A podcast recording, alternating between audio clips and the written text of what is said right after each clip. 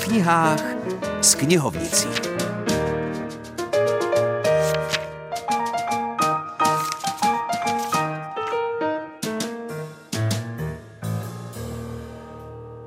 Hezké nedělní odpoledne, ještě pár hodin a začnou reje Valpuržiny noci. A abychom na pálení čarodějnic byli připraveni po všech stránkách, tak Helena Chrastinová přinesla příručku Kate Hodgesové nazvanou Milované a obávané s podtitulem Mytické ženy, jak je neznáte. Takže Heleno, co to je za knížku?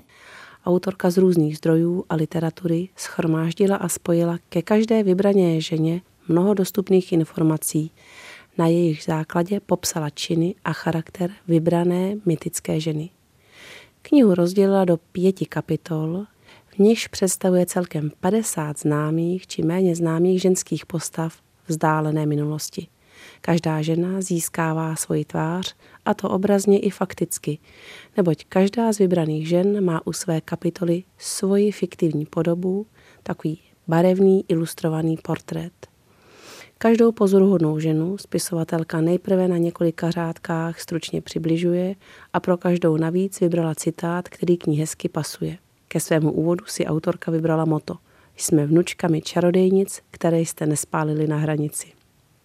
A kterých 50 bajných žen Kate Hodgesová vybrala?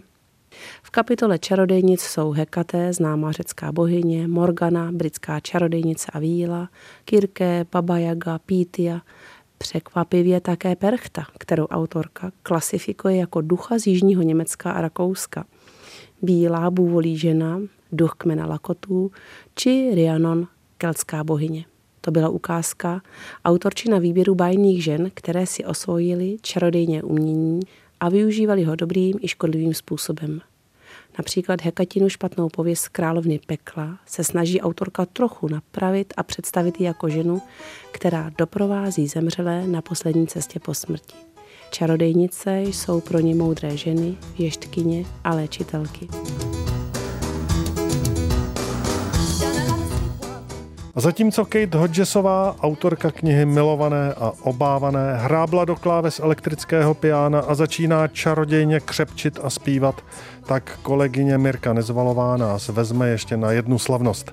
Tentokrát nepůjde o sabat, ale o dostaveníčko ctihodných jeho českých pisatelů. Spisovatel František Nejdl na autogramiádě v Českobudějovické besedě představuje svoji poslední knihu, která se jmenuje Plavba do nenávratna a je to krimi thriller. Františku, můžete prozradit, o čem to je?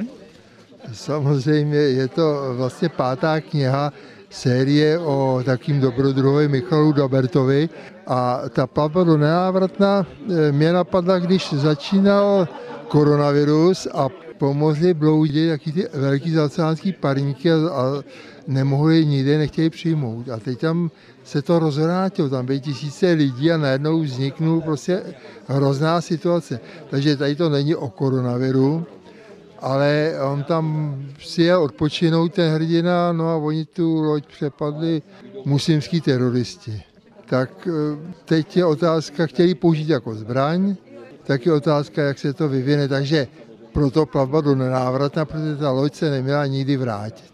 Vy ovšem jste naznačil, že jak jste pilný autor, tak vyjde vaše další knížka, která původně měla být jednou knihou a už je to vlastně třetí díl a jmenuje se Na králův příkaz. Tak představte ji ještě předtím, než bude na knižních pultech. Ta kniha bude na knižních pultech 4. května a pokřtěná bude na knižním veletru v Praze.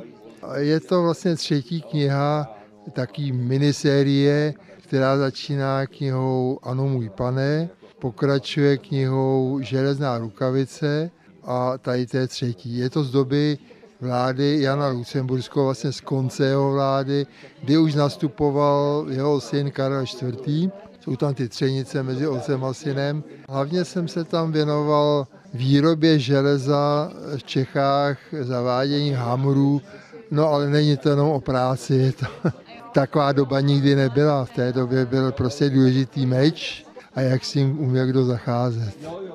Tolik František Nídl v rozhovoru s Mirkou Nezvalovou, teď ale alou pryč od knih stavět vatry, rovnat kameny kolem ohnišť a nařezávat buřty. K literatuře se sletíme až za týden.